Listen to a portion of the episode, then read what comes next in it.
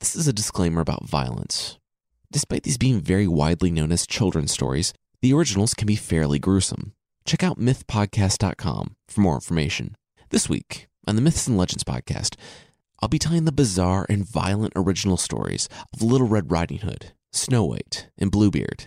You'll see that if Grandma is wolf shaped and she tells you to just go ahead and get naked, burn your clothes, and jump into bed with her, well, you might want to think about that for a second. And also, I know it sounds tempting, but do not accept half eaten produce from witches. Ever. Just don't do it. The creature this week is from West Africa and just wants to hang out with you and maybe drain your blood with his feet.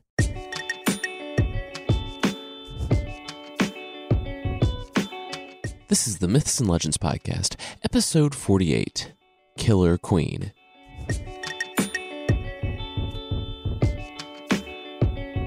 Is a podcast where I tell stories from folklore. Some are incredibly popular stories you think you know, but with surprising origins. Others are stories you might not have heard, but really should. It was sort of a happy accident that this episode, with Little Red Riding Hood, Snow White, and Bluebeard, ended up being the week before Election Day here in the US.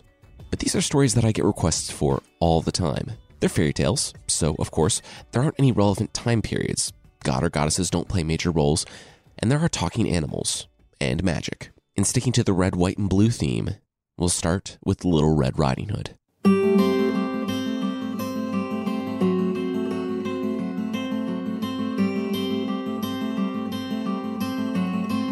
There are many, many different versions of the Little Red Riding Hood story, and they all share the same broad strokes. A young girl is going to grandma's. She meets a strange animal, usually a wolf, in the forest, and then has a confrontation with the stranger, later at grandma's. The details, though, are drastically and darkly different. I'm going to be hitting all the main Red Riding Hood stories, from the earliest up to the Grimm story, which is the one we know best. One of the earliest stories that I could find was from Italy from the 1400s, and it's called Little Red Hat. I wonder if you can guess what her defining characteristic is. Grandma and Little Red Hat were walking through the fields, and Grandma stood up and said, Well, I'm going home. You don't come home yet, though. Have some fun here in the fields by yourself. Grandma needs some grandma time. Come home later, and when you do, bring some soup. Red Hat was collecting flowers and agreed. An hour or so later, Red Hat was getting bored, and she picked her grandma up some soup, though I have no idea where. I mean, it's not like there are food trucks in 15th century Italy, and she was in a field. Where's she going to get soup to go? And even if she did get soup, it's not like there are to go containers. I know I'm spending way too long on this soup thing, but if the peasants who told the story hadn't died 500 years ago, I'd like to have a word with them on their inconsistencies. Anyway, Red Hat set out to Grandma's, and as thankfully does not happen very much anymore, an ogre walked up alongside her on the road. He asked her where she was going. She said she was going to her grandma's to bring her some soup. The ogre asked, Where is your grandma's house? And she said it was the little house on the edge of the dark forest, breaking the fourth rule of the Myths and Legends podcast don't give your home address to ogres. The ogre said, Oh, good. I'll come along too. I'd really rather you didn't. Little Red Hat didn't say, but should have. The ogre just continued and asked if she was going to cross the river on the smooth stones or through the field full of thorns. She told him that, well, seeing as one is a field of thorns, I'll be taking the stones. The ogre said, Oh, okay. Did I say I would come along? I misspoke. Instead, I'm going to leave you right now forever. Goodbye. And he ran off in the direction of the thorny field. The thorns were bad, but he just thought of that sweet, delicious grandma on the other side, and it helped the ogre get through. He was scraped and bleeding, but when he finally made it to the other side, he took off in a sprint toward grandma's house. But as it turns out, he didn't need to go through the field or sprint because Red Hat got distracted by flowers and butterflies. A half an hour later, with the soup pretty cold and getting one of those soup skins on top, she decided to finally head off for Grandma's. Grandma lived at the edge of the forest, far from town. A beautiful place if there was any manner of functioning government. Not so great if you have ogres going from door to door. This was the latter. Grandma answered the door, and Grandma was no more. Now, here's where we hit the first diversion from the Grimm story. Grandma's not coming back. The ogre cut open Grandma and tore out her intestines, which he used as a latch string. Basically, It was a string that ran through the hole in the door so that people could lift the latch from the outside if they needed to get in. He also tore her head apart and took her cheeks off and pulled her teeth out, storing them in the cupboards. He also had time to drain the blood from the body and then just drop Grandma out the back door. Red Hat came skipping up to Grandma's house, basket full of flowers and soup ice cold, to see Grandma's house shuttered. She yelled inside, asking if everything was okay. She heard a gruff, ungrandma like voice saying, Yeah, just pull the latch string to open the door. Red Hat looked at the latch string. It did not look right. She yelled back that there's something wrong with the string. It's bloated and wet and kind of bloody. That's because it's your grandma's intestines, the wolf said. What? Red Hat said, not quite hearing him. Oh, nothing. Just pull the string and come in. Red Hat shrugged, pulled the intestines, and went inside. It was dark inside, and her grandma was in bed on the other side of the room. Apparently, with a lot of blankets because grandma looked huge. Red Hat sat the soup down and said she was hungry. Did grandma have any food or anything? The ogre, not really knowing if grandma actually had food, had the perfect solution. Uh, yeah, he said, pointing to the cupboard. Up there, there's a bag of uncooked rice. Red Hat's face lit up. A handful of uncooked rice? That's a treat for any child. She eagerly found the bag and was excited to enjoy those hard, flavorless pellets when she bit down on something way bigger and way harder than an uncooked grain of rice. She turned it around in her mouth. It did not feel like rice at all. It was big and sharp and hard. She said as much to Grandma Ogre, who said, again, that's because it's your grandma's teeth. Of course, Red Hat didn't hear him over really trying to eat that tooth. And so this very obvious warning went unheeded. Red Hat ended up eating the whole bag of teeth, trusting this large, shrouded, and husky voiced figure that she believed to be her grandmother on the other side of the room. This continued with Red Hat eating her grandmother's cheeks, thinking that they were chopped meat, and drinking a bottle of her blood, thinking it was wine. She had her doubts the whole time, but kept up with it because she trusted her grandma. After a long day of playing in the field and an evening of unintentionally cannibalizing grandma, Red Hat said that she was tired if you're wondering, yeah, they completely forget about the soup sitting on the table that's just getting colder. The story has so many soup related plot holes. The ogre responded that Red Hat should take off her clothes and get in bed with Grandma. Now, I know how that sounds, and I'm honestly unsure how we should take it. Some later versions of other stories just ask Red to take off her traveling clothes, and presumably she's not naked. It doesn't matter though because of what comes next. In bed, she rubbed up against Grandma and noticed that Grandma was very hairy. She then launched into a somewhat familiar interchange. That comes with age, said the ogre. Grandma, you have such long legs. That comes from walking. Grandma, you have such long hands. That comes from working. Grandma, you have such long ears. That comes from listening. Also, the ogre really doesn't understand cause and effect, but whatever. And then Red finally said, Grandma, you have such a big mouth. Grandma Ogre said, That comes from eating children.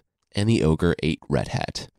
And yeah, Red Hat was eaten in one bite, and she died, unknown and alone on the edge of the dark forest, with no one to tell her story, hear her screams, or mourn her. The end. So, this is a story that parents might tell their children to keep them from talking to strangers. As we've talked about in the past, parents in the Middle Ages did not mess around at all. As we know, there's a real danger with talking to strangers on the road, and I guess parents needed a cautionary tale where the girl lost her grandma, ate parts of her unwittingly, and then was eaten herself by an ogre. Regardless, that's how the earliest version of Little Red Riding Hood ends. The next version I'm going to talk about is that of Charles Perrault. He's a French author who lived in the late 17th century, and he's credited with actually creating the fairy tale genre. It wasn't until he was 67 and he lost his high ranking government post and decided to dedicate himself to his children. Two years later, he published a book of stories, some folklore, some literary fairy tales, and that's what he's known for today. It's never too late to start again. His track's a lot closer to the story as we know it today. There's a big bad wolf who meets Little Red Riding Hood. She's called that in this one, and she, once again, gives her grandma's address to a menacing stranger. She, again, stopped to pick flowers, gather nuts, and run after butterflies.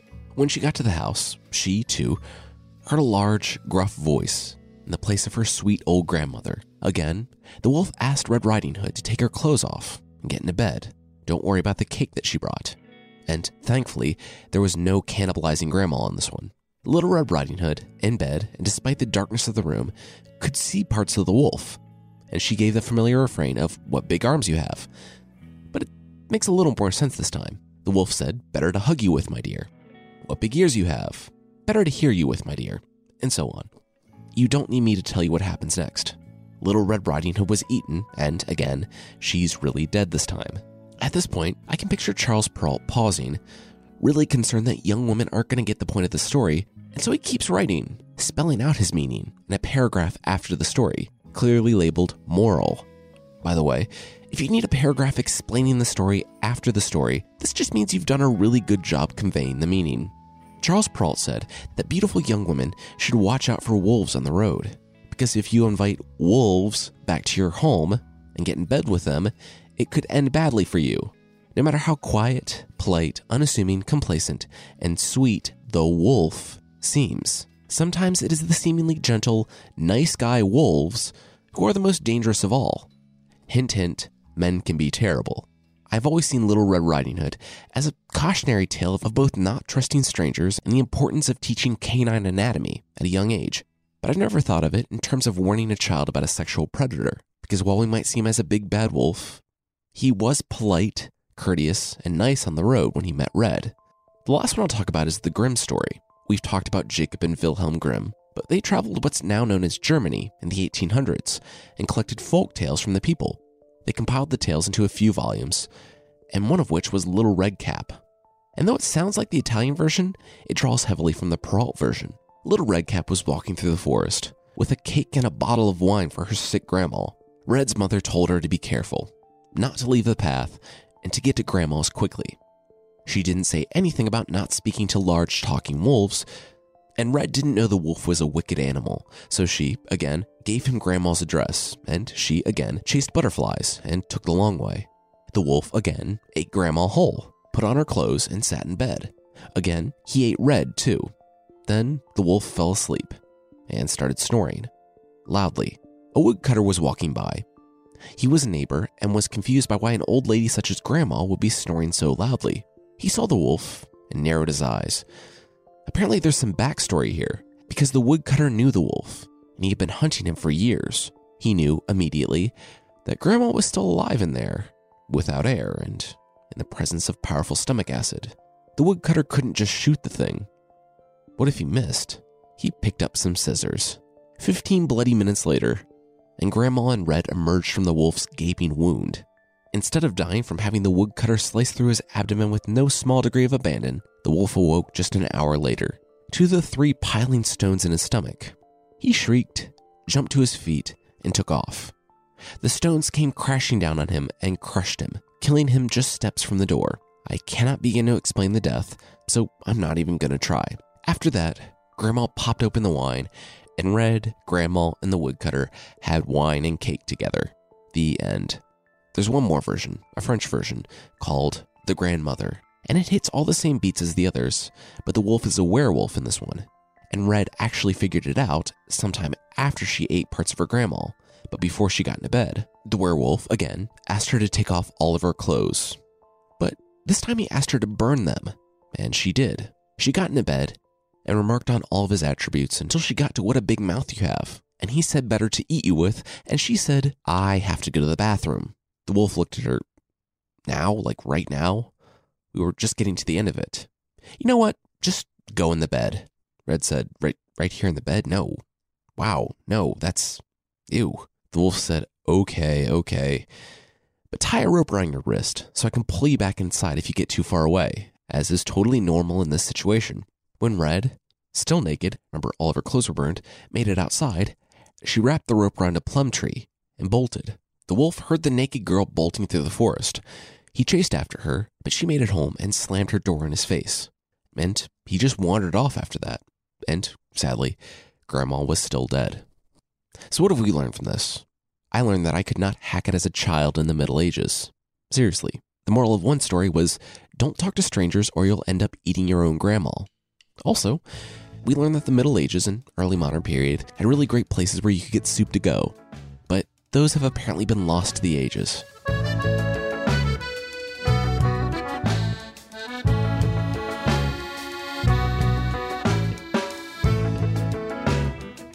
After the break, we'll see that if someone tries to kill you three times, you should maybe stop talking to that person. Just a thought. That will be right after this. This week's episode is brought to you by Bombas Socks.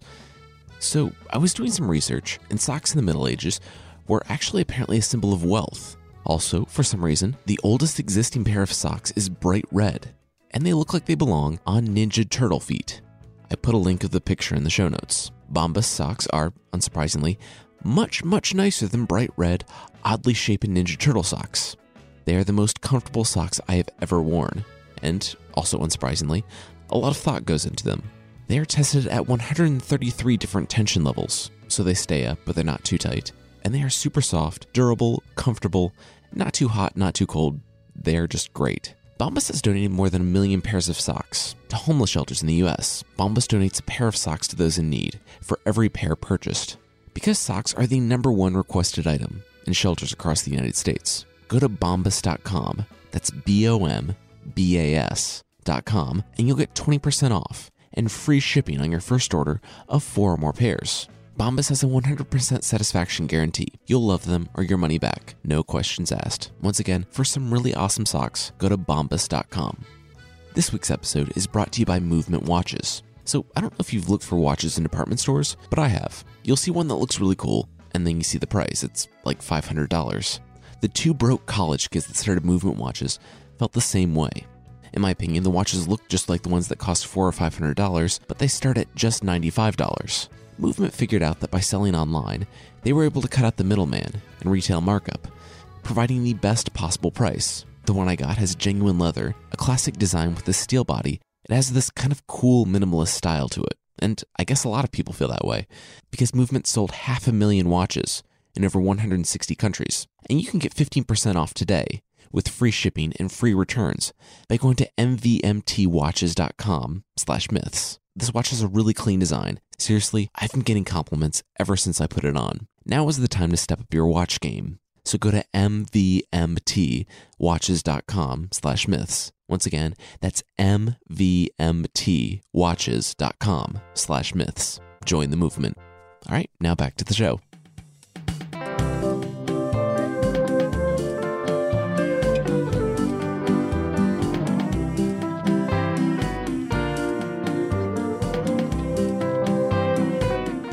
The next story today is Snow White. We're going to go with the Grimm version. It's a story where the modern versions track pretty well with the version collected by the Grimm brothers. A mother, who was a queen, wished for a daughter with skin as white as the snow, lips as red as blood, and hair as black as her throne. She wished and wished, and finally the queen became pregnant. When she had a little girl, she named her Snow White. She had a magic mirror because, don't we all? She stood in front of it, and you know what she said. Mirror, mirror on the wall, who in this land is the fairest of all? The mirror would tell her the truth, that she was the fairest, until little Snow White turned seven years old, and the mirror stated that Snow White is a thousand times fairer than her mother. A couple things. Seven seems young for a child to be in competition with her mother for the most beautiful woman in the world. Setting that aside, yeah, it's her mom. And many retellings, including the 1857 version of these stories, there's an evil stepmother thing, with a biological mother dying early on. But in the original Grimm story from 1812, it's her mother. And I'm not spoiling anything when I say the queen, Snow White's mother, decrees that because Amir has said her seven year old is more beautiful than her, the child must die. And the queen must eat her daughter's lungs and liver. I don't even know what to say for this. I cannot even comprehend the queen's level of deranged narcissism. The queen, at the very least, couldn't bring herself to murder Snow White. So she hired a huntsman to take her out in the woods, have a hunting accident, and then, not so accidentally, remove Snow White's liver and lungs so the queen can salt and eat them because she is now apparently really committed to this villain thing. The huntsman, though, couldn't bring himself to kill Snow White merely for being beautiful. Instead of killing her, he let her go completely without provisions or preparation of any type in a strange and dangerous forest. He then shot a deer and took its lungs and liver back to the queen. In the dark forest, Snow White found a house. It looked nice and homey, so she went inside and saw seven little dinners, ready next to seven little beds. Instead of eating just one or two of the dinners, she ate a little bit from each plate and drank a little bit from each cup. Then, realizing that after narrowly missing execution and wandering in a dark forest, she was pretty sleepy. Oh, and here are seven beds. Might as well try all of them. And she did. The dirty Snow White tried each and every bed until coming to the last one, which was good enough. Then, of course, she went to sleep in this strange house. I have to say, if you find yourself in the dark forest and chance upon a warm cottage filled with food and beds, you're not going to endear yourself to the owners if you essentially lick all of the food and rub your grimy traveling clothes on their sheets. Unless you're beautiful. The seven dwarfs came back and saw that all of their food had been partially eaten and their beds messed up. But then they found Snow White and, hey, she's cute, so let's not bug her.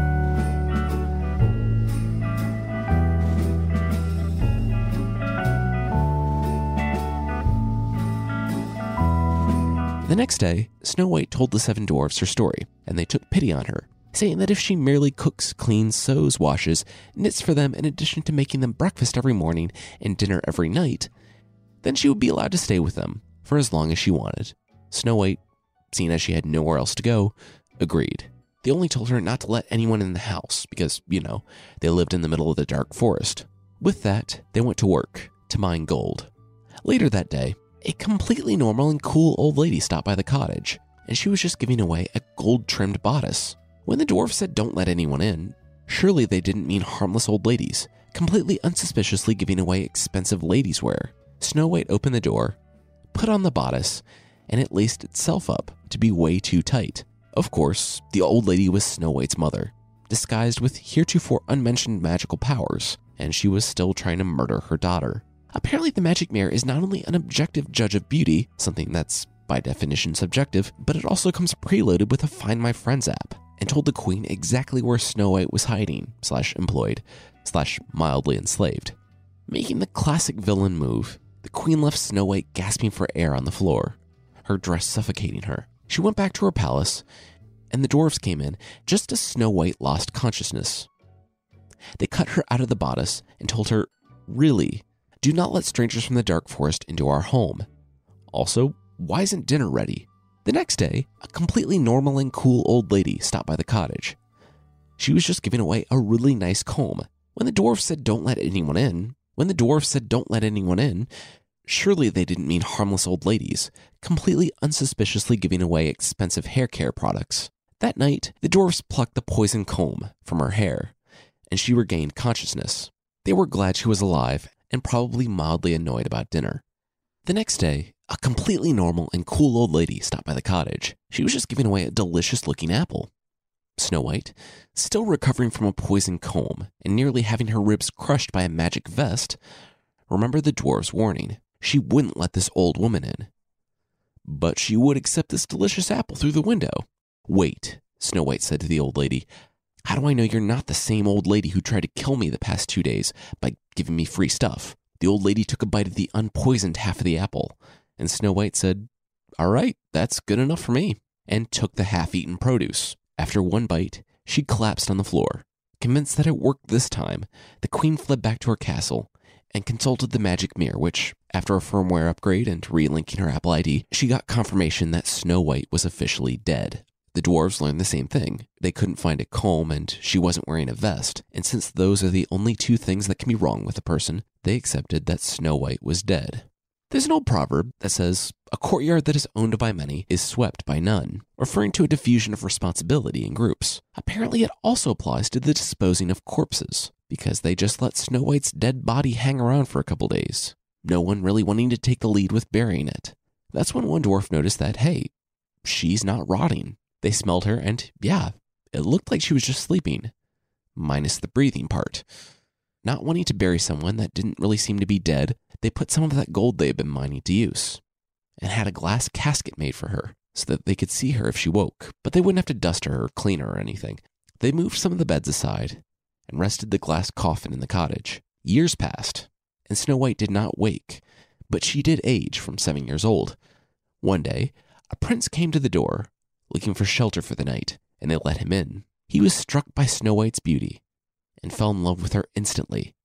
He turned to the dwarfs and asked them how much they would charge for the sleeping girl. The dwarfs said, Yeah, we're not super comfortable with selling you a person. How about you just take her? We only knew her for like three days, and her body's taking up valuable foosball table space.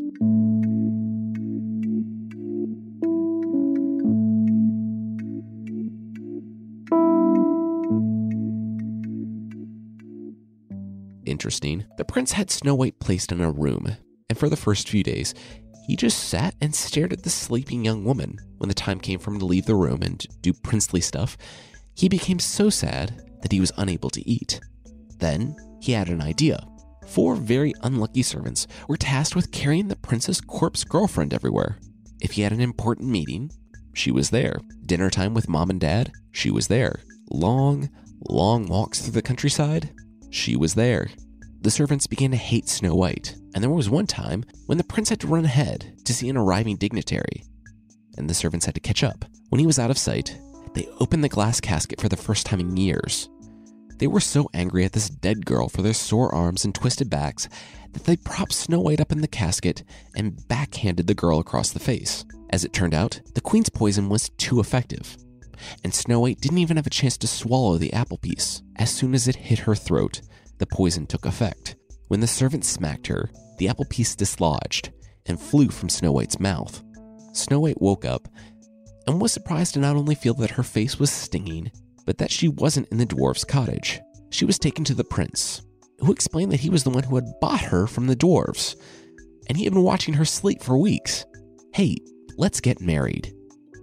She agreed, and they set the wedding for the next day, so the invitations were a bit late going out. There was only one person Snow White wanted at her wedding, though. Only one person to thank for all of this her mother. The mother, the queen for her part, consulted the mirror that morning for her daily self esteem boost, but was horrified to learn that the new queen in a far off land was more beautiful than she. The mother decided to go to the reception. She walked in the door and looked with shock on Snow White. It was true, her daughter was alive, and Snow White was more beautiful than her, and now Snow White was a queen too. That's when the queen, the mother, felt the spear points nudge into her back. She turned, and she was surrounded by her daughter's new guard. Snow White said that she was here because of her mother. She just wanted her mother to enjoy the reception and dance. And oh, look, Snow White had made some shoes for her mother. One of the servants brought out two pairs of iron shoes. Iron shoes that were bright orange from being in the fire all morning. Snow White told her mother to put the shoes on. I can picture the mother turning deathly pale at the request. And we don't know if she slipped her foot into the burning shoes or if she was helped by the guard. But she did put the shoes on. She screamed and wept, and the skin on her feet sizzled and bubbled and burnt. Then Snow White commanded her to dance. Spear points once again being a real encouragement, the queen started dancing, each step filled with quite literally searing pain, as the iron fused with her feet. In the end, I don't know if it was hours or days, but Snow White made her treacherous mother dance until she died. The end.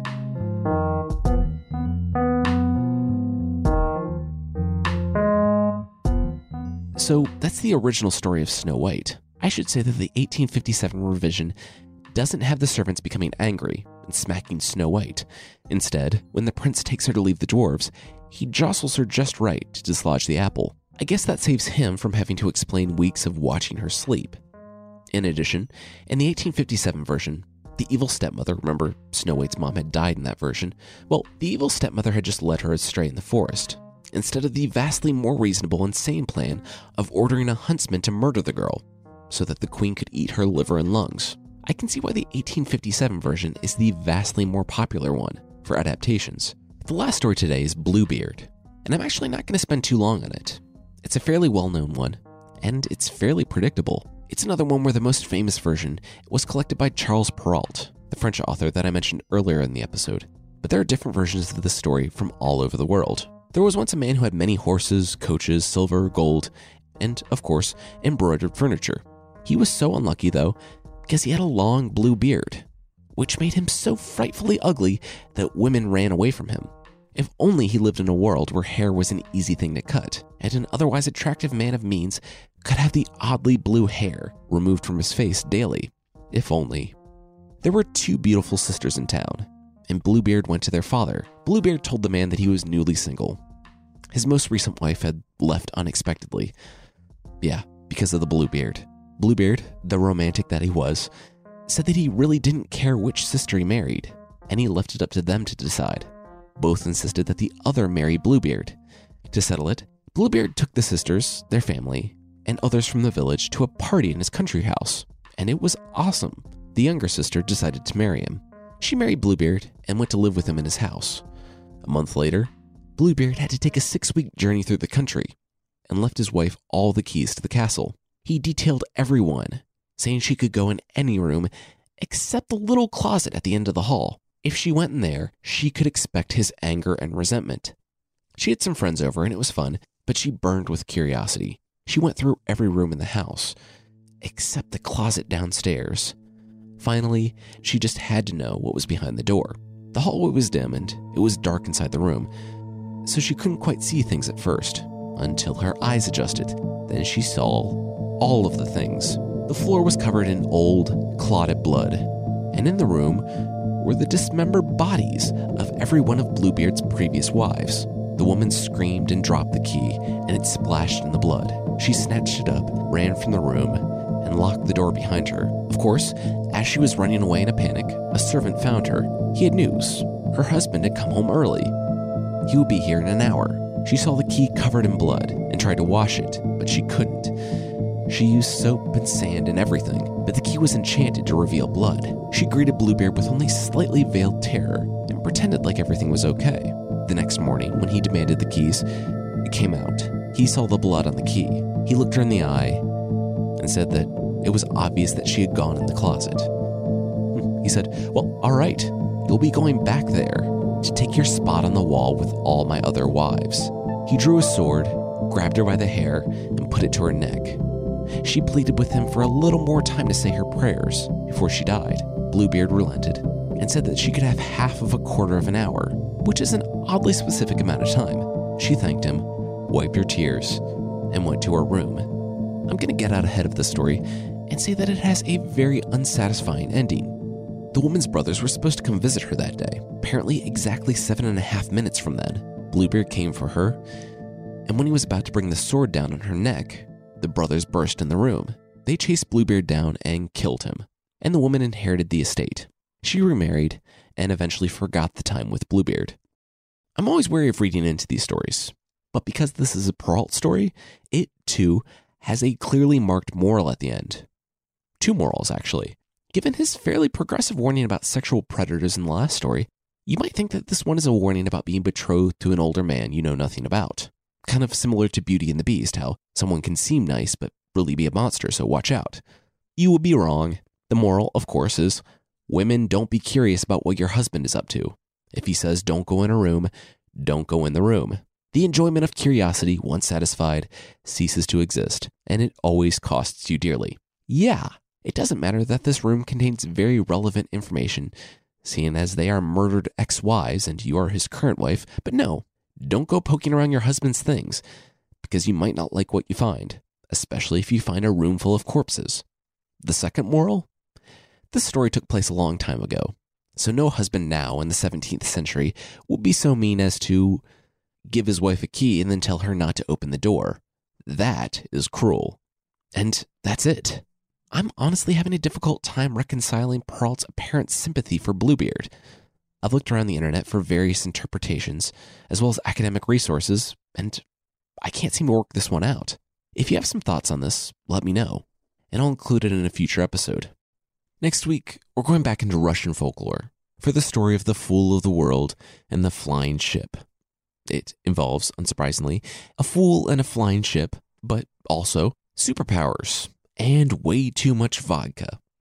I want to say thanks to LS333333, Morgan5673, Bill Carson, Meme Cousin, Pat the Tester, Coco Rocks Forever, Banana64532, Ray Mola, Dave Jackson, T. Kingsbury, Kristen Alana, A.K. Zimmer, Kate Wicket, Dutch of Class, Happy Wiggly One, and Muffins Mmm for the reviews on iTunes. Thank you all so much for leaving reviews and the fun names. And if you'd like to leave a review, iTunes is the best place, and you can find the show there at itunes.mythpodcast.com. There's also a membership thing on the website. For less than the price of a shower curtain with Jeff Goldblum and what looks like a gorilla, you can get extra episodes, source pack ebooks, and ad free versions of the show that probably will not make your guests feel like Jeff Goldblum is watching them go to the bathroom. Check out support.mythpodcast.com for more information.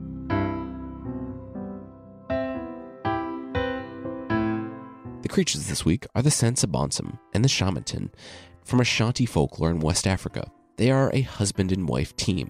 They are forest creatures and they hang out in trees, and that's not just a phrase.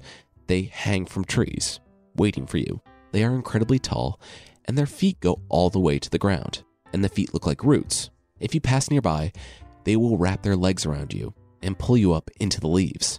What happens next depends on who gets you. If the husband, the Sansabonsum, gets you, that's really it for you. He will relieve you of all your blood and then eat the rest of you. He'll eat you with his feet too, which is somehow weirder than just eating you. That's actually a key to avoiding them. And this is going to seem super obvious, but they wipe their bloody feet on the ground near the tree.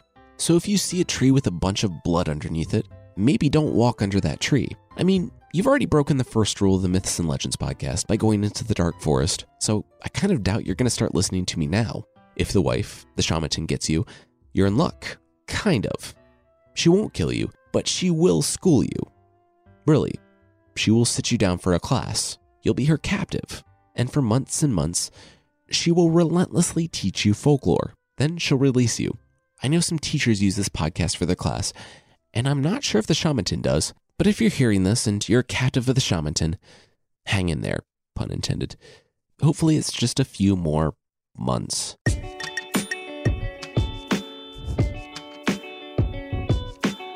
That's it for this week. The theme song is by the band Broke for Free, and the Creature of the Week music is by Steve Combs.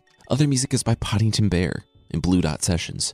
Links to still more music are in the show notes. Thanks again to Bombas Socks for sponsoring us today. Bombas are the most comfortable, best fitting socks I've ever worn. They donate one pair of socks to those in need for every pair purchased. And right now, you can get 20% off, plus free shipping on your first order of four or more pairs. You can do that by going to bombas.com. That's B O M B A S.com. Bombas has a 100% satisfaction guarantee. You'll love them or your money back. No questions asked. Thank you so much for listening, and I'll see you next time.